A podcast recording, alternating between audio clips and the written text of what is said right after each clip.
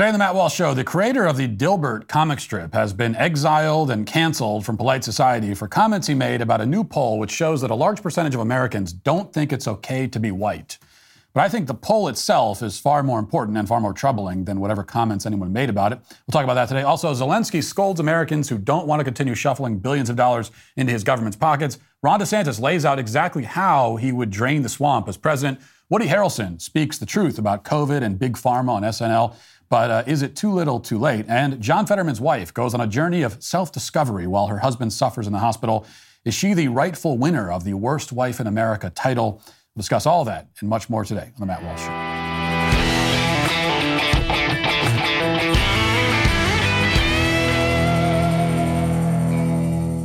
As you may have heard, the U.S. blew through the $31.4 trillion debt ceiling in December, and still the White House refuses to reduce spending. Uh, to dig our country out of this mountain of debt, every single taxpayer in America would have to write a check for $247,000. So just, you know, if you got that laying around in the bank, that's the good news. Our economy is in trouble, in other words. It's time to start thinking about your investments and your future. You need to consider diversifying into gold with Birch Gold. Birch Gold is a leading dealer of physical precious metals in the U.S. Their dynamic team of former wealth managers, financial advisors, and commodity brokers can help you diversify your portfolio into gold and silver. They'll even show you how to convert your IRA or 401k into an IRA in precious metals. Text Walsh to 989898 to claim your free info kit on gold, and then talk to one of their precious metal specialists. With your retirement at stake, you want to be confident in the financial services companies that you work with, including uh, who you choose for purchasing physical precious metals. Text Walsh to 989898 and protect your savings with gold today. Scott Adams, the man behind the Dilbert cartoon, had a successful career as of this past Friday. Emphasis on had. His comic strip was published in hundreds of newspapers, uh, thousands, I think, actually. Emphasis on was. Today, his career is effectively over. In the span of two or three days, he was dropped by every major newspaper and most of the non major ones, too. And then finally, last night, dumped by Andrews McMeel Universal, which is Dilbert's longtime distributor. They also have severed ties with Scott Adams. It's one of the fastest and most thorough cancellations we've yet seen, rivaled perhaps only by the short span of time when Kanye West lost well over half his net worth, I think even more than that. For Scott Adams, the cancellation was prompted by comments that he made on his YouTube live stream. Um, and this was a live stream that he that was published, I think, on Wednesday, and then and then for whatever reason took a couple days before people noticed it, and then they noticed it, and he was canceled. On this live stream, he advised uh, that white people should, quote, get the hell away from black people. He warned that, quote, there's no fixing this, and that, quote, white citizens can no longer help, quote, black citizens. Now, if you're curious about the this he's referring to, what exactly we can't fix, according to Adams, the Daily Wire covers that in its report. Quote In a Real Coffee with Scott Adams video posted on Wednesday, Adams discussed a Rasmussen poll that nearly half of black Americans were unable to agree with the phrase, it's okay to be white. Adams' video, in which he suggested that poll results indicate that blacks are a quote, hate group, went viral. Adams in the video joked that he's been identifying as black for some time, but must have accidentally joined a hate group based on a recent Rasmussen poll. The poll, which surveyed 1,000 people, showed that 53% of black people agreed with the statement, it's okay to be white, leaving 47% unable to say they agree. Now, call me a contrarian. I've been told, I've been called worse than that. And, but it, it would seem to me that the headline of this story is not what the Dilbert guy said on some YouTube video, given that he's just one guy expressing a viewpoint that is clearly rejected by every powerful institution in our society. But rather, the story is the survey, which would seem to indicate widespread racial animosity in the American population. So when I heard this, that, that's the first thing that I noticed. I said, well, wait, wait a second. What about this survey? The mainstream media would have us believe that the roundly rejected and condemned opinion of one man is a greater concern and a much more urgent national crisis than the racist viewpoints revealed in the poll that he was reacting to. But I would argue that we should probably take some time. I mean, once everyone has had their turn jumping on the Scott Adams dog pile, and I think by now everyone has had their turn because that's where the cancellation goes. Like one one guy says something that lots of people don't like, and then uh, and then everyone jumps on it. It's like even after three or four days, and 10 million people have already jumped on the dog pile and said, "I too disagree with this statement. I think it's horrible." Still, you got someone else has to come along and say, I also disagree. Well, now that we've done that, um, can we talk about this survey and what it purports to reveal? In fact, I think the time to talk about it is probably right now. So let's do that. Looking at that Rasmussen poll again, it asks respondents whether they agree or disagree with the statement, it's okay to be white. Now, among black respondents, a slim majority, which is 53%, strongly or somewhat agree that it's okay to be white, but 26% strongly or somewhat disagree, while 21% aren't sure. That leaves, as we said, 47% who cannot definitively say that it's okay to be white, which is to say, they cannot agree that white people should exist. Because that would be the implication. If it's not okay to be a member of a certain race, then what you're saying is that it's not okay that that race exists. In fact, even among white people, only 67% would strongly agree that it's okay for them to be the race that they are. Another 14% somewhat agree. Eh, is it okay to be what you are? Eh, maybe, sort of. Leaving 20% who cannot say that they agree at all, that it's okay for them to be the race that they are. Now, if these numbers are accurate, they reveal a truly dangerous level of hatred and animosity against whites, and, and, and even shared by a large percentage of whites against themselves as well. Now, you could argue that this poll only surveyed 1,000 people, doesn't represent a true and accurate cross section of the American people, therefore. You could also argue that Rasmussen is a conservative firm. I've heard this on the left. It's, oh, it's a conservative, right wing firm. And so they conducted the survey in a way that would skew the results in their ideological favor. Now, on that second point, if you're right that they were skewing the results to get, you know, to uh, uh, get the results that they favor, it only makes the results more concerning. After all, Rasmussen reported these results triumphantly as an indication that most Americans reject woke racial indoctrination. So, if they were trying to prove anything with the survey, they were trying to prove that anti white racism is not widespread as that would show that normal Americans reject wokeism. Their own headline about the poll results, that's what de- it declares. Americans reject uh, woke racial indoctrination. And yet, even in that effort, they inadvertently showed the opposite. The sample size is small, though. You know, that I would grant. But the whole science of polling is to ascertain general sentiments by quantifying the opinions of a small group. Now, your faith in that science or pseudoscience may be rather limited. I mean, I know that mine is. Though I can't help but notice that many people who regularly tout poll results are, when it comes to this particular poll, eager to declare that the results must be wrong. I'm willing to listen to an argument that the results are wrong because I'm naturally skeptical of all polls. But that would require contrary evidence right? Evidence that anti white beliefs are not widespread. But I haven't seen any skeptics, skeptics provide such evidence. So you could say that, well, no, there's no way that that many uh, black people feel that way about white people, or even that that many white people feel that way about themselves. There's no way that's true. Okay, well, why do you think it's not true? Like, what? Based on what? You're assuming that it's not true. Based on what do you assume that? Indeed, the evidence seems to go the other way. What makes the results especially disturbing is that they are not a shock, that they don't seem to be an aberration. Instead, they comport with much of what we see in society, including from other polls. Just recently, the Washington Post conducted their own survey, finding that 70% of black Americans believe that half of all whites are white supremacists. Over 49% of, um, or rather, over 40% of black respondents claim that all or most whites are white supremacists. In fact, across two different polls, the number of black Americans who believe that it's not okay to be white and that most white people are white supremacists is almost identical. They're off by a few percentage points.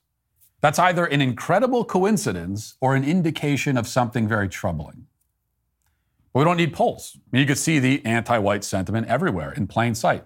Take this infamous video, which uh, happened to go viral this week as well, along with the Scott Adams stuff where anti white racism is casually paraded right in front of our faces. Watch this. What are white people superior at? what exactly are white people superior at? They're real good at violence. Violence. Genocide. It's like stealing people's lives just because they feel like it. If you are white and you know this is happening and you say nothing, then you're a killer too. What exactly are white people superior at? Insecurity? Pretending. Fear. Being fearful of nothing. Being ignorant. Blame. Letting their egos control their every move. Superior at being. What exactly are white people superior at? Oppression. Gaslighting. Lack of empathy. Intellectualizing oppression. Did I say oppression? What exactly are white people superior at? Taking what's not there. Taking. Taking our ideas. Copycatting. Gentrification. Appropriating things that do not belong to them. Taking over other people's cultures and making you believe that they invented it. Maybe they're thinking of it as repurposing. It's like recycle and repurpose. As my grandma would say, them white folk, they'll take it if you don't copyright it. They are very good at destruction of land, destruction of people, destruction of humanness. Republican, whether you're Democrat, whether you're conservative, like white people are really good at upholding white supremacy. How about claiming that, you know, they are actually a whole separate race when actually white DNA comes from the black female? So, what exactly are white people superior at? Honey, lying, stealing, and cheating. Manipulation. Withholding information. Lying. Telling lies. Hmm. Uh, now, the point is not just what the bigots in the video said, uh, it's that the video exists in the first place. You would never see a mainstream outlet or even a non mainstream outlet uh, produce and publish a video with the races swapped. And th- that is so obvious that it's become a truism. The racial double standard is so apparent that even people who oppose the double standard get sick of hearing others point it out because, you know, like we know it. But the double standard, so clear to everyone, is yet more evidence to support the results of the poll. The reaction to Scott Adams proves it too. Now, we all know that if Scott had darker skin and had instead been advising blacks to get the hell away from whites, he would not have lost a single newspaper. If anything, he would have gained a few more. We know for a fact, this is not this is not me assuming this. We know for a fact that it's true because race hustlers on the other side regularly declare that black people are not safe around white people. And uh, this is something that's said all the time, despite the fact that there is zero evidence to support that. But this is something that's always said. And, and none of the people who say that ever suffer the slightest consequence for saying so. Why? Well, because the most powerful forces in our society have been working for years to get exactly the results that we see in that Rasmussen poll. That's perhaps the best evidence that the poll is tragically accurate because it simply reveals the racial animosity and anti white hostility that our culture has been dead set on instilling in black and white people alike. This doesn't emerge from a vacuum. Kids today are raised in schools and they consume media and they watch films and shows that all carry the explicit message that white people are history's great villains, that white people are inherently racist, that whiteness is a scourge, a disease. In fact, a psychoanalyst named Donald Moss published a paper a couple years ago that argued explicitly that. Here's the first line of the abstract in this paper. Whiteness is a condition one first acquires and then one has, a malignant parasitic like condition to which white people have a particular susceptibility. The last line laments that despite their best efforts, they've yet to come up with, quote, a permanent cure for whiteness. Those are the exact words permanent cure. If that sounds genocidal, it's because it is. Just like the statement, it's not okay to be white, reveals genocidal hatred, as there is only one cure for a race that's, that it's not okay to be. Right? If it's not okay to be a member of a certain race, well, how do you cure that? What do you do about that? This is what's brewing. One racial group has been tagged as the enemy, the cancer, the cause of all our social ills. Far from the first time in history that a racial group has been scapegoated in this way. And so we know from history where it leads. And I think perhaps this is what we should really be talking about. Now let's get to our five headlines.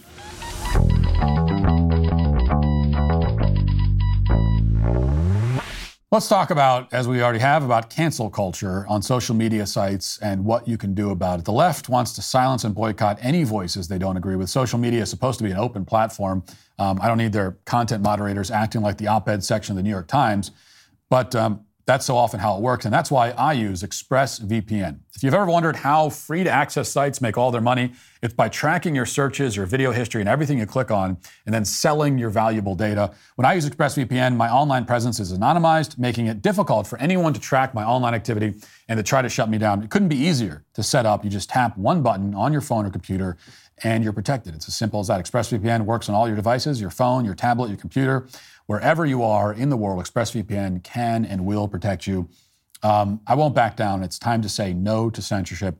You should do the same by visiting expressvpn.com slash Walsh and get three extra months free. That's expressvpn.com slash Walsh, expressvpn.com slash Walsh to learn more. If you're watching uh, the video podcast, you perhaps already noticed that things look more harmonious than they have in recent weeks. The energy is just, uh, the energy is right, as the kids would say. The vibe, the vibe has been restored to the Matt Walsh show. And that's because I, I am wearing my beloved flannel on a Monday, even though it's not Flannel Friday. Now every day is flannel day once again. The great flannel wars have come to their conclusion, and the I'm proud to excited to announce the pro flannel faction has won out in this epic struggle. Uh, and I tried. Look, I tried for a few months to look professional on this show with the sports coat and all that kind of stuff. And we're done with that now because those days are over. I'm not, that's not who I, I'm not professional. I'm not a professional person. This is, I am a flannel wearing dad all the way. Only thing I'm missing is the white New Balance sneakers. I haven't quite transitioned to that yet. Eventually I will. So I am. So I've always been. That's who I was when I was born, as we know from the Sweet Baby Gang logo. Can't we can't you can't try to take that away from me. And so we're we're back, ladies and gentlemen. Um, well, that's the good news. But we go over to some sad news today. Uh, there's also uh, it's, a, it's a it's a great day. It's a great day of celebration because it's uh, flannel. You know, the, the flannel has been restored. Also, a sad day with some very pitiful news that uh, the feds they had planned a, a special uh, occasion over the weekend, special a special day over the weekend, and nobody came. You know, it's kind of the equivalent of having a birthday party at a Chuck E. Cheese for a child, and uh, none of his classmates that you invited show up. That's basically what happened to the feds, uh, to the FBI, and I, I feel very bad for them. It was supposed to be called the Day of Hate, right? So last week, late last week, we started hearing about, and when I say we started hearing, I mean this, this started popping up on social media, and the media started talking about this thing called the National Day of Hate, where wherein alleged quote unquote far right groups were going to march or do something. It was never quite clear what they were going to do, but there was going to be some widespread national day where lots of far right groups are going to be out in the streets um, showing their hatred for minorities, especially Jewish people, but but not just them. This is going to be a, it's a day of hate for just like expressing your hatred. Um, and it was supposedly being organized by far right groups and uh, neo Nazis were organizing, and that's what they said. Except that, of course, any thinking person could smell the psyop from a thousand miles away. Like it's it's it's not even subtle at this point. Yet the media was running with this. Um, it, even though you know I am I'm told, a member of the far right. And uh, i have even been told many times that I'm a Nazi. So I don't, that's not how I see myself. I, I, I never, but that's what people tell me.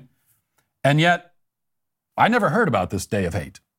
I had, I had, to hear, I had to hear about it from the media because nobody on the right was talking about it or knew about it because it was invented by the media and probably by the feds. This story from, uh, from the Boston ABC affiliate is representative. This is what they were pushing. White supremacist groups are trying to organize a national day of hate to coincide with the Jewish Sabbath this weekend, according to the Anti Defamation League. This particular effort originated with a small neo Nazi group based in eastern uh, Iowa, the ADL said. While ADL is not aware of any specific threats, we know that these groups are hoping for increased anti Semitic flyer distributions, protests, and graffiti. In Massachusetts, several police departments said they were aware of the reports but had no information about anything planned for the area. Right now, there's no specific threats that are known. We don't have intelligence that leads us to believe there's any particular targets, uh, but they say they're being vigilant and they're aware. And so there's a lot of reports like this that the far right, they're going to have a day of hate. Uh, nobody knows who is doing it or what it's going to be, but it's, it, it's happening. Then the big day of hate came, and uh, it was, you know, and it was trending on Twitter and all that. Um, but then the day comes and nobody shows up nothing happens because it never existed in the first place.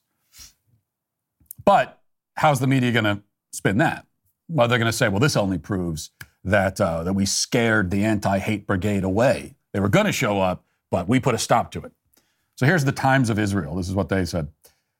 No major anti Semitic incidents were immediately reported in the United States on Saturday, despite widespread alert over a national day of hate that had been planned by white supremacist and neo Nazi groups. Instead, officials issued statements of solidarity and demonstrations of unity, which were held in Washington, D.C. and elsewhere, while Jewish communities defied the threats by sticking to their normal uh, Shabbat activities. Law enforcement and Jewish groups had urged vigilance ahead of Saturday after the white supremacists called for followers to distribute anti Semitic messaging with banners, stickers, flyers, and graffiti. Um, a statement that's attributed to the hate groups, although we're still not told who the hate groups are, but this is a statement attributed to them. Take a stand and expose the international clique of parasitic vermin that infest our nation. Make your voices heard loud and clear that the one true enemy of the American people is the Jew. This is what we're told, a statement attributed to the hate groups, although they don't tell us who the hate groups are. Then the day comes and nothing happens. You know, there's a lot of reasons why you know we could know going into this, this is basically an invention of the media. Now, when the media invents something, sometimes there's a there's a shred of truth to it, sometimes there isn't.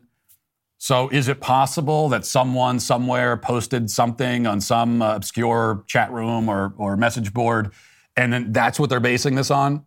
That's possible. Would that justify, uh, you know, the, the the extrapolation that there's some sort of national uh, incident that's about to occur? Of course not. Better luck next time, feds. Okay, at a press conference uh, a couple days ago, President Zelensky of Ukraine was asked about Americans who don't want to keep shipping money to, uh, to his country. There are some Americans, if you can believe it, that a, after a year of this, some Americans, because they're all stooges of Putin, um, of which apparently I am a stooge of Putin because I agree with them that no, we don't want to continue shipping money and weapons or anything else to Ukraine. I don't think we ever should have started. Zelensky has some thoughts about those Americans like myself and probably like you. This is what he says. What would your message be on the anniversary to those Americans? Thank you. I would like to thank the American people.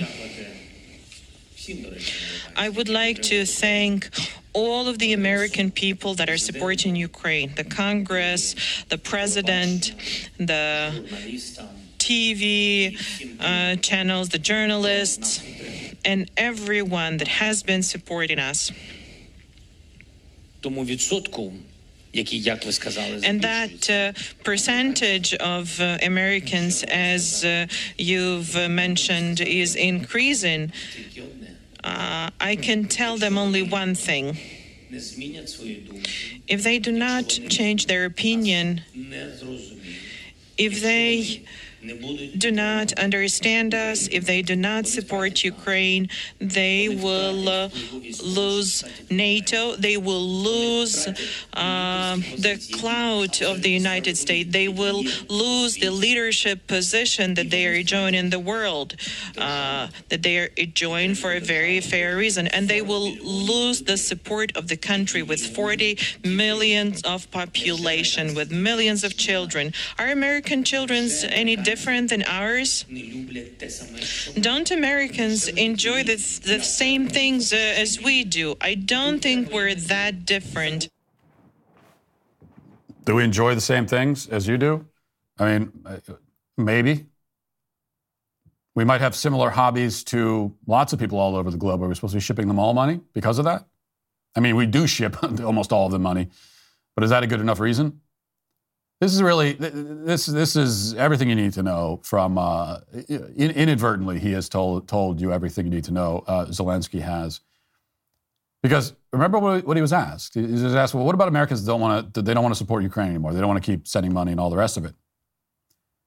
If there was an argument to be made, even a even a uh, unlikely argument, but if there were implausible though it may be, if there was an argument to be made that doing this sending the money to Ukraine is in the best national security interests of America. That doing it would actually benefit the American people in a direct way. That you need to do it because if you don't do it, then America will be uh, at risk.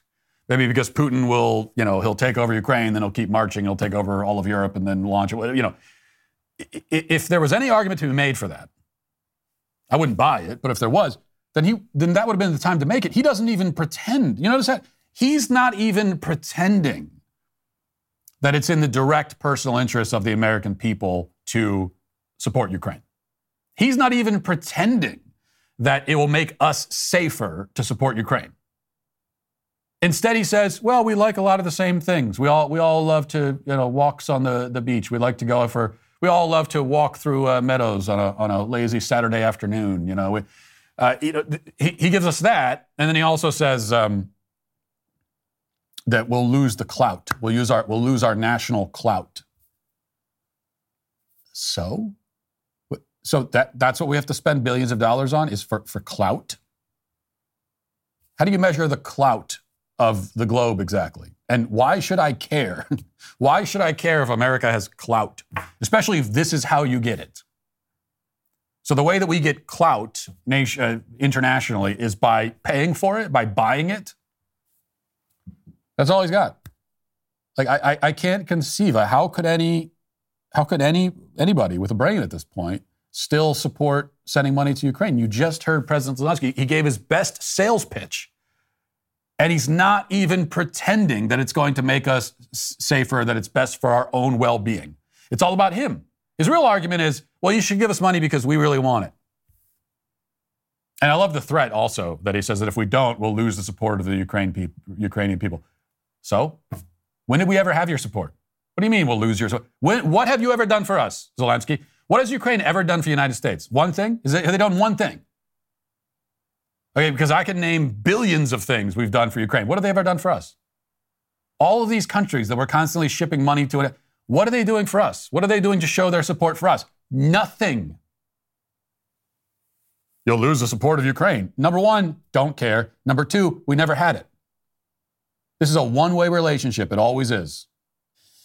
All right, Ron DeSantis was interviewed by Mark Levin um, uh, over the weekend, and I want you to listen to you know, very often interviews with politicians are not very interesting, but there was one part that I, I want you to hear because this is uh, this is important. Here it is.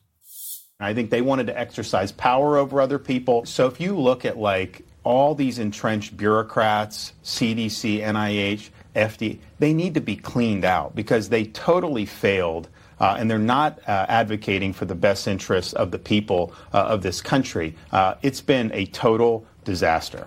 Yeah, it's hard to remove them, you know, with the civil service rules and then the union rules and all the rest. And uh, well, there was one. Uh, you know, there was a proposal uh, that I think a lot of us wanted to see under the prior administration to, to do a Schedule F. So anybody that has any policy role is classified as a Schedule F, and they can be removed uh, by, by the president. The, the left would litigate that, but I honestly think we would win on that in the Supreme Court. And I also think it's one thing to have some type of job rules for the, the bowels of the bureaucracy, like your supervisor, what they can do. President of the United States has Article 2 power. Who controls the executive branch? Right. Is it the elected president or is it some bureaucrat in the bowels of the bureaucracy that can't be fired? And so I think push needs to come to shove on this.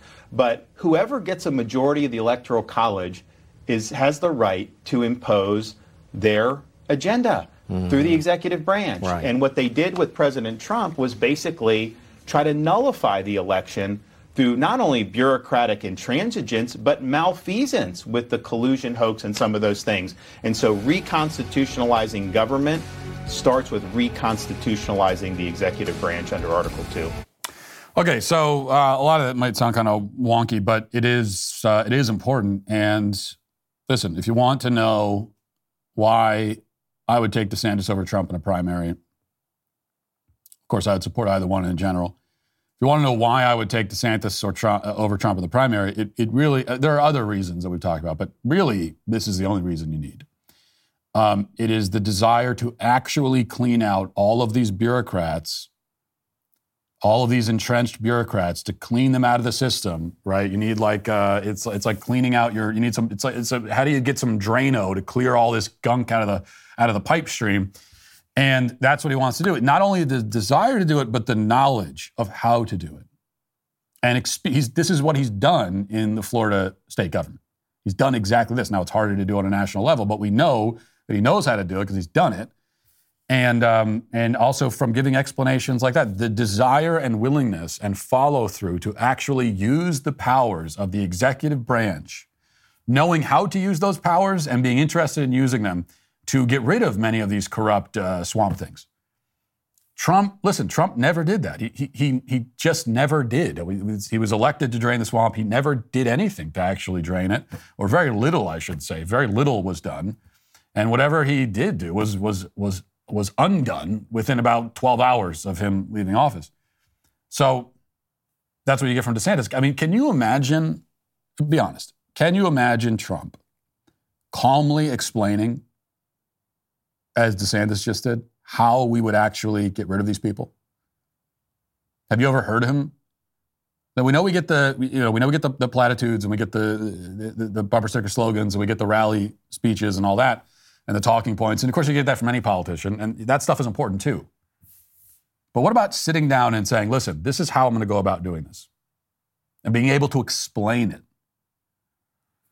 Um, you don't get that from Trump very often. You do get it from DeSantis. All right. I guess we'll move to this. Uh, Woody Harrelson and SNL are getting some props this week uh, for really this moment from Harrelson's monologue um, while he was hosting the show on Saturday. Here it is. Okay, so the movie goes like this The biggest drug cartels in the world get together and buy up all the media and all the politicians and force all the people in the world to stay locked in their homes. And people can only come out if they take the cartel's drugs and keep taking them over and over. I threw the script away. I mean, who is going to believe that crazy idea? Okay, it's a good a good moment on the. And if you watch the rest of the clip, there's a few more seconds there, but uh, you really need the rest of it because then you you hear the reaction from the crowd, which is mostly it's a little bit of awkward laughter and then silence because they are thinking like we're not supposed to hear this kind of this is not what we're supposed to hear on SNL. Okay, and this is from a Hollywood celebrity. He's not supposed to be saying stuff like this, and they don't know how to react to it. Um, but Woody Harrelson's getting a lot of credit for that for saying this, and and again, I'm I'm glad that he said it. I'm glad that he said it in the forum where he said it. It's important. But I also have to say that I, I just I can't give anyone credit for being this late to the party. Now, maybe I'm wrong. I, I, have, I haven't tracked Woody Harrelson and his viewpoints very closely or at all. So maybe he came out back in you know April of 2020 or May of 2020 or even sometime in 2021 and said this and talked about the, you know, referred to the pharmaceutical companies as a drug cartel. They were forcing, you know, maybe he, maybe he was saying this all along. Um, I don't remember ever hearing him say that. So if he did, then then I'll give him credit for that. But if he didn't, and this is yet another example of somebody years later saying what many of us have been saying for years up until now, and even SNL. You know, I don't know if he got clearance for that line before he went up there. Maybe he was going off script a little bit. I don't know. But it, would, it wouldn't surprise me if they if they knew the writers knew that he was going to say that if that was you know written on a teleprompter and, he, and, and it was already known because SNL has also in the last few months you know they've done a few bits a few skits where they're kind of making similar sorts of points but it is so late and it's just yeah, if you're right, if you're if you say something that is correct now, when it's easy and popular to say it, then you're still correct. I'm not going to act like it's not correct. I'll say, oh, good, that's true. I'll agree with it. But that's exactly the point. It's once it's easy and popular to say, and there's no real risk in saying it, then, I, then the credit for saying it is out the window. And there are so many examples of this, not just with COVID.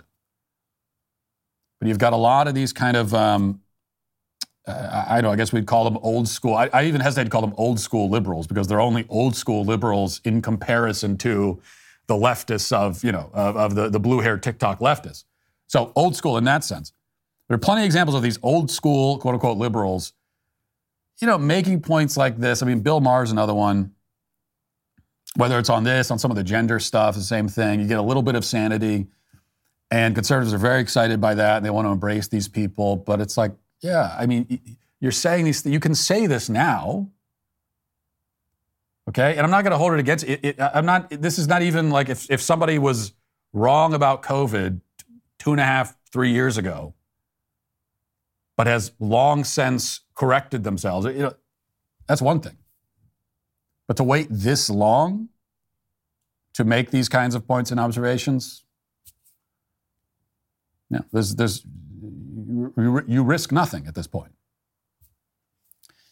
Speaking of late to the party, the New York Times also had this report. New intelligence has prompted the Energy Department to conclude that an accidental, accidental laboratory leak in China most likely caused the coronavirus pandemic. Though U.S. spy agencies remain divided over the origins of the virus, American officials said on Sunday. The conclusion was a change from the department's earlier position that um, it was undecided on how the virus emerged. Some officials briefed on the intelligence said that it was relatively weak and that the Energy Department's conclusions was made with low confidence, suggesting that its level of certainty was not high. While the department shared the information with other agencies, none of them changed their conclusions, officials said. Officials would not disclose what the intelligence was, but many of the Energy Department's insights come from its network of national laboratories, some of which conduct biological research rather than more traditional forms of intelligence like spy networks or communications intercepts. Intelligence officials believe the scrutiny of the pandemic's beginnings could be important to improving global response to future health crises, though they caution that finding an answer about the source of the virus may be difficult or even impossible given Chinese opposition to further research. Another one very late to the party. Now, yeah, they, they've, they have uh, couched this, clarified, they've made very sure, and all the media reports about this, they've made very sure to include that, well, it's a low level of confidence. Yeah, the Energy Department is saying this, but uh, we, we, don't, we still don't know exactly. No, we know. And this is another one that we knew essentially from the beginning. It's very clear from the beginning. Um, there was at least enough evidence at the very beginning, like just starting with the fact that, oh, this virus originated in Wuhan, and there happens to be this Wuhan lab where they're in the business of making these crazy viruses. And so it's of all the places where a virus could emerge, the fact that it emerges right there is not proof in and of itself. Coincidences do happen, but very strong indication that there is a relationship there. And as more and more information came out, it was uh, there was enough reason from the very beginning to strongly suspect that this came from a lab. And then shortly thereafter, there was enough reason to be quite sure of it as, as more and more evidence came out. But here we are three years later, and they're saying, well, yeah, it looks like that could be the case even if we even if we buy the low level of confidence thing, again, it's, it's not low level of confidence, it's high level of confidence. But even if you buy that, well, the point is that now you've got the Biden administration saying that this is a, a very plausible explanation at the very least. When two or three years ago, they were not only saying the explanation was implausible, they were actually saying that it's bigoted to even talk about it to simply discuss the possibility that it might have come from a lab in China is bigoted and racist, they said. This is a, yet another example of why we're not going to give any credit to anyone, whether it's the New York Times, certainly not the Biden administration, saying three years later, yeah, maybe, maybe you're right about that. Because they won't even, they won't even dignify, it, dignify us by, by phrasing it that way. They won't even say, well, maybe you were right. Instead, they're going to pretend that all the people that were making this point for years and that they shouted down, they're going to pretend that we never existed. We never said any of that. Here's how The Hill, uh, by the way, the website The Hill is translating all this. This is how they're reporting on it. Republicans are seizing on a new Energy Department conclusion pointing to a lab leak as causing the COVID 19 outbreak to call for swift action against the Chinese government. The Wall Street Journal and New York Times reported Sunday that uh, the Energy Department had determined with low confidence that the virus was leaked from a lab though it's unclear what new intelligence that was based on. So, as always, the story for, you know, you, you start with the story, which is the actual story that the virus came from a lab. We always knew that. Um, But then very quickly, the story for the media becomes not the story itself, but the way people on the right are reacting to the story. Republicans seize on the information. Well, no, we're not seizing on. We, we've we've been seizing on it from the very beginning. If by seizing you mean like pointing to it and saying, "Hey, look at this fact, everyone." All right, one other thing before we get to the comment section. This is uh, some more big news. The New York Times has this. I'm just going to read from it. Warm, moist air and colder, dry air collided on Wednesday to create the conditions necessary for hail, damaging winds and tornadoes across the southern plains and into the southeast. And it was the job of an elite meteorology group called the Storm Prediction Center to give people advance notice. For Elizabeth Leitman, who has worked at the uh, Norman, Oklahoma Center since 2010, it would be the day she would issue her first thunderstorm watch. She would also become the first woman ever to do so in the 70 year history of the center and its previous iterations, according to the center officials.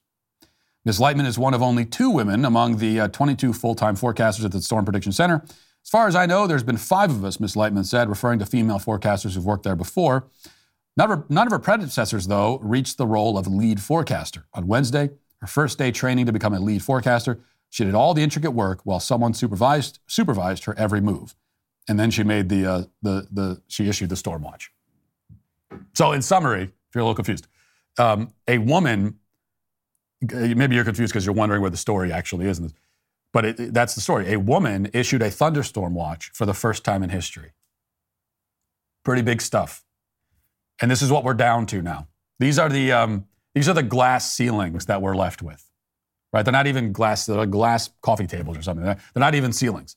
This is how desperate they are to continue pretending that women are overcoming a sexist patriarchal society. This is what this is how this is how um, specific things have to get. First woman at the center in Oklahoma to issue a thunderstorm watch. It's next week. They're going to be writing an article about the first woman to like uh, declare that the store is closing over the intercom on a Tuesday night at the Walmart in Fort Lauderdale. You know, first woman to do that. That's how specific they need to get. How about the first woman to walk down the street in green pants while yodeling in Latin? First woman to do that. Another glass ceiling broken. Very inspiring story for all of us. Let's get to the comment section.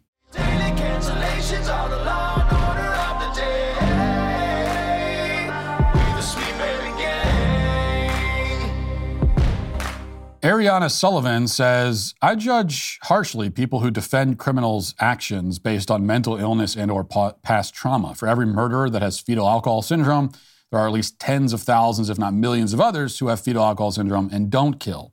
It's not that uh, mentally ill people commit crimes, it's that criminals often have mental illness, and there's a huge difference. Mentally ill does not equal morally corrupt. Well, you're right, and, and this is even more so the case when you consider the fact that, uh, according to psychologists and psychiatrists these days, like everybody has a mental illness. You know, um, there's a mental illness for everybody. Um, and, you know, you either have been diagnosed with a mental with a mental illness, or you haven't been diagnosed yet because you haven't gone to seek a diagnosis. But anyone who wants one can get one. That's the you know, it's the it's like the the Oprah giving out cards. Like you get a mental illness, you get a mental illness. So everyone gets one. So if we start um, excusing uh, bad behavior and especially violent crime on the basis of mental illness, then you very rapidly end up in a society where everybody is excused. You know, you can't condemn anything because we all have mental illnesses to fall back on. And that's why I'm always, I, am just, I'm, I'm, very skeptical of using mental illness as an excuse at all, the, the insanity defense. Um, very skeptical. I've always been very skeptical of that because the only thing I need to know, right? You did something terrible, uh, you hurt somebody, and killed someone. Only thing I need to know, I need to know, I need to know two things. Did you know that what you were doing was wrong? And um, did you do it on purpose? Now, if the answer is no to both of those things, you didn't know it was wrong, and or you didn't you didn't do it on purpose. If you killed someone, you still have to face consequences for that. There's still going to be a very harsh punishment, even if you didn't do it on purpose, even if you didn't know what you were doing. But for the vast majority of murderers, the answer is going to be yes to both of those things. Okay, no matter what they went through as a child, as a child, no matter what their childhood trauma was, uh, they were abused, whatever, fetal alcohol syndrome. They've been diagnosed with 50 different mental illnesses. Uh, all that stuff could be the case, drug addicts, everything else. But in almost every case, where a crime was committed on purpose, they, they knew that what they were doing was wrong. And you know that too because there's almost always an attempt to hide the crime or to, you know, um, to get away with it and somehow, somehow, even if the attempt is is clumsy and, and incompetent, there's still the attempt. Let's see. Addie says, Thank you, Matt, for speaking about the real issues. As someone who is lactose intolerant, literally break out in hives and get sick every time I have, a, I have dairy, I definitely agree that almond, soy, coconut, etc. milk is in fact not milk. Almond juice, as I like to call it, is the biggest liar of them all. It's just nasty tan flavored water that separates into half liquid, half solid if it's not violently shaken every two seconds. Speak your truth, it needs to be said, SPG4L. Well, it's good to know that there are some in the uh, lactose intolerant community that understand this this lie and this veil that's being pulled over their eyes. Like, I, I, can't imagine actually being lactose intolerant. To me, that that that is uh, that is a that would be a an unthinkable curse. Um, because 98% of the stuff that I eat is you know is dairy or has dairy in it. Just starting with the fact that everything should have cheese on it. I don't care what it is. I don't care if it's a bowl of Fruit Loops. Like everything tastes better with cheese. So maybe not Fruit Loops, but most things. Um, so that would be a, an incredible curse. But if it if you are cursed that way, then I think that's your cross that you're bearing. Don't lie to yourself by pretending that you can still partake in the miracle of dairy when you can't. So I commend you for your uh, courage in that regard. Um, and finally, Count Snackula says, Despite the fact I'm conservative, I'm not in favor of the death penalty. Our Lord has made his will clear. We are not to kill. Uh, furthermore, vengeance is his. On a secular level, I'm not going to say, I'm not going to ask anyone to carry out an execution that he may one day come to regret. Um, not going to ask anyone to do that. We'll build more prisons. Sorry. Best wishes for Ron DeSantis and his administrative reign. Well, actually, what you brought up about um, the, the, the death penalty and the fact that someone has to actually carry it out and the incredible psychological burden of having to actually carry out the, the executions. Of all the arguments against the death penalty, I've always found that to be the most compelling. And that, that's the one that's, that is raised the least often. You, you rarely hear anyone bring that up as an argument against the death penalty. The fact that, look, an actual human being has to do this. And maybe that's just something that we shouldn't ask anyone to do. Um, I do find that argument compelling. Ultimately, not persuasive though, because it's it's it is um, more than balanced out by the interests of justice and uh, and every and all the other reasons to, to have the death penalty. So, but still, you know, it's an interesting thing to talk about. What you said though about uh, the Lord has made His will clear. Well, you're right, but um, but it goes the other way that we know in, in the Bible, if you're making the religious argument, well, we know that in Scripture, particularly in the Old Testament, God prescribes the death penalty. You know, um, which means now God prescribes the death penalty, and so that that's in Scripture. Um, does that mean that we should have uh, the death penalty? That every single crime should lead to death penalty? No. Does that mean that we can't have law, laws that that you know um, determine when the death penalty is used and when it isn't? Obviously not. But what it does mean is that as Christians, we are now precluded from declaring that the death penalty is some sort of inherent intrinsic evil. Now, you didn't use that phrase exactly, but that's basically the argument. Basically, the argument that's made by many death penalty uh, opponents, especially the ones that try to make a, a religious argument against it. But you can't make that argument because then you are accusing God of, of prescribing something that was intrinsically immoral which is which is heresy. So, yeah, if you want to go, uh, referring to Scripture is a great idea in general. And on this issue, if you do that and you look at what Scripture actually says about the death penalty, it, it's very hard. It's very difficult to read the Bible, Old and New Testament, and come away with the conclusion that the Bible is a um, is a you know a death penalty abolitionist text. Very clearly not. I want to pay attention because this is your last chance to celebrate President's Day this year. You can take advantage before it's too late with the Daily Wire's Our Presidents for Sale sale with uh, 40% off memberships. The big guy got 10%. We are giving you 40%. You get access to the world of Daily Wire Plus with fearless documentaries, gripping movies, PragerU's, uh, Dennis Prager's rather, the Master's Program, and the entire library of Jordan Peterson's work, including new productions like Exodus, Logos and Literacy, and On Marriage, all available to watch right now. Coming down the pipeline to a TV or laptop near you, there are new episodes of Ben Shapiro's The Search, Exodus Part 2, and then our much anticipated DW Kids content. All of that and so much more is on the way. We're also giving you up to 40% off select items in the Daily Wire shop. Last chance to take advantage of our Presidents for Sale sale today. This is your last chance. You got to do it. You got to go to dailywire.com slash subscribe to become a member today. That's dailywire.com slash subscribe. Now let's get to our daily cancellation. Last week, I posted a very important poll to Twitter. The question Who is the worst wife in America? And there were four options Jill Biden, Meghan Markle, Jada Pinkett Smith, and Gisele Fetterman, the wife of Senator John Fetterman.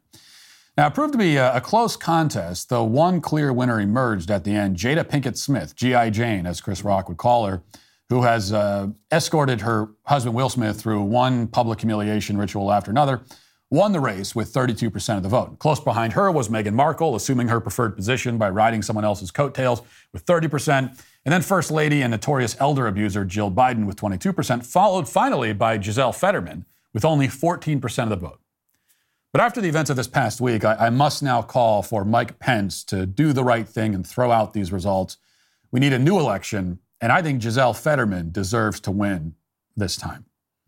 Now, Gisele earned the title before this past week. She earned it ever since her husband nearly died from a stroke during a political campaign. And she, rather than insisting that he leave the race and save his health in the process, instead helped to shuffle him along from one campaign stop to the next, where he humiliated himself with increasing regularity, only to eventually win the Senate seat because the Republicans managed to run someone who was less appealing to voters than an actual vegetable somehow. Fetterman would um, end up in the hospital almost immediately after being sworn in, and then again immediately after that. He was admitted over a week ago for his second stint and is still there, reportedly to receive treatment for depression. Now, I must say reportedly, because there's no reason to believe any of the details were given about Fetterman's health at this point. All we can say for sure is that the man is not well. But that didn't stop Gisele, his loving wife, from going on vacation anyway. From the Daily Wire, here's the report.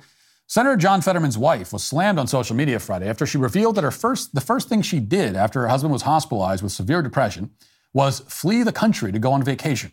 Fetterman checked himself into a hospital last week for a multi week inpatient treatment regimen after the attending physician of the United States uh, Congress recommended that he do so. Gisele Fetterman, who lived illegally in the U.S. for more than a decade, said that she took the family to Canada for a vacation after leaving her husband in the hospital. NBC News reporter Dasha Burns said last week that senior aides to Fetterman have indicated that it's been difficult to distinguish the stroke from, from the depression, saying it's hard to tell at times if Fetterman is not hearing you or he is, he is, sort of crippled by his depression or, and social anxiety. Quote, a senior aide tells me both uh, the staff and Fetterman himself were taken by surprise by the severe onset of depression. The aide also says that uh, this hasn't compromised his ability to do the job going forward and he'll be back to work once he was uh, once he's taken care of his mental health. Um, so wait, just side note, you can't tell if he hears you when you speak to him, but that hasn't compromised his ability to do the job of a senator. Which actually might be true, but what does that tell you about the job of a senator? As for the details of Gisele's impromptu excursion out of the country while her husband languished in the hospital, she tweeted this quote, I'm not really sure how to navigate this journey, but I'm figuring it out slowly. One week ago, today, when the news dropped, the kids were off from school and the media trucks circled our home. I did the first thing I could think of pack them up and in the car and drive. We drove straight into Canada. We talked lots about hard things and how we will all have to face hard things, about the need to be gentle with ourselves and with all. We did some scary things, but we did them together. We ziplined over Niagara Falls, and August got stuck. We talked about flexibility and the need to always have an open heart and an open mind. We also talked about how joy and fun can and must still exist, even when someone we love is in pain. And tomorrow, who knows? We'll try to do it all over again. Now, she also uh, provides some pictures and videos from their jaunt to Niagara Falls. It should go without saying that A good and attentive wife does not leave the country on vacation while her husband is experiencing a catastrophic medical emergency. Now, we don't know whether John Fetterman is even fully conscious right now, but if he is, I can only imagine what it must have felt like when he called his wife from his hospital bed, expecting that she would sound distraught, only to hear laughter and commotion in the background. Like, oh, what's that, honey? Oh, we're, uh, we're going ziplining in Canada. It's so fun. Wish you could be here anyway. Gotta go. Of course, it's, it's not that a man in the hospital wants his wife to be miserable, but he does want her empathy. He wants her concern, her support, all of which seems to be lacking in Gisele's behavior. Of course, some people have tried to defend Gisele by insisting that, well, she was only trying to get away from the media spotlight. Uh, it was something that she did to protect her kids, they claim. That doesn't make any sense, given that Gisele has ruthlessly pursued the media spotlight and she was willing to sacrifice her husband's health to get it. You can't push your barely cognizant husband over the finish line and into the Senate, and then five seconds later claim that you wish to shield your family from public scrutiny. That would have been easily achieved if Fetterman dropped out of the race after he had his first stroke during the primaries. Remember, that first stroke was during the primaries. He could have easily just dropped out, and another Democrat would have been uh, would have been would have been the nominee, and probably would have won the Senate. But now that he's a senator, you know, now that you've made that decision to push him over the finish line, his health is a matter of national interest and importance. That's what she wanted, and now she has it. But even if we could justify the Niagara Falls tour on the basis that she was trying to avoid the news cameras, take her kids' minds off of everything in the process, that wouldn't explain why she needed to publish a string of tweets about the experience, complete with pictures and video. Gisele seems to have gone to the uh, Meghan Markle school of protecting one's privacy. And even more to the point, it would not explain or justify what she says in the tweets and what she doesn't say. You'll notice that her husband's name isn't mentioned. She never expresses any concern about him. Instead, she talks about herself, her journey, her need for joy and fun. She has turned her husband's medical crisis into a personal journey of self discovery. And in that way, and in several other ways, she is, you know, the quintessential modern liberal woman. And I don't mean that as a compliment. It's actually appropriate that on the same day that Gisele published her tweet thread about her fun vacation, another tweet written by a different but equally vapid liberal woman went viral. This time it was um, Dr. Nicole LePera is a psychologist and an expert in quote unquote self healing. LePera has amassed an enormous online following with gems like the one she posted on Friday, which says this quote, Putting everyone else's needs before your own isn't selfless, it's self abandonment. Society glorifies this, and it's a massive reason why so many of us are unwell. Yes, that's the problem with society, that it encourages people to be selfless. The solution to our cultural problem, therefore, says the psychologist, is to put greater emphasis on selfishness. Because that's the ingredient we're missing, obviously. Surely we've all noticed this. I mean, when you, when you look around at society, the first thing you think is, wow, there really isn't enough selfishness out there. Now, this is totally backwards, of course. It, it, may be theoretically possible to go too far in putting other people's needs in front of your own. Theoretically, that's possible, maybe. But that is not the direction that our culture pushes people. And if you're having trouble in your relationships, it is almost certainly not because you are too outwardly focused, too worried about helping others, uh, too selfless. That may be the story that you tell yourself, but the story is almost always fiction. And it is a fiction grounded in your selfishness. Gisele Fetterman is a prime example of this phenomenon, and a very public example, because that's what she wanted to be. And that is why she is today, finally, canceled. And that'll do it for this portion of the show. Let's move over to the members block. If you're not a member yet, you can become a member and use code Walsh at checkout for two months free on all annual plans. Hope to see you over there. If not, talk to you tomorrow. Godspeed.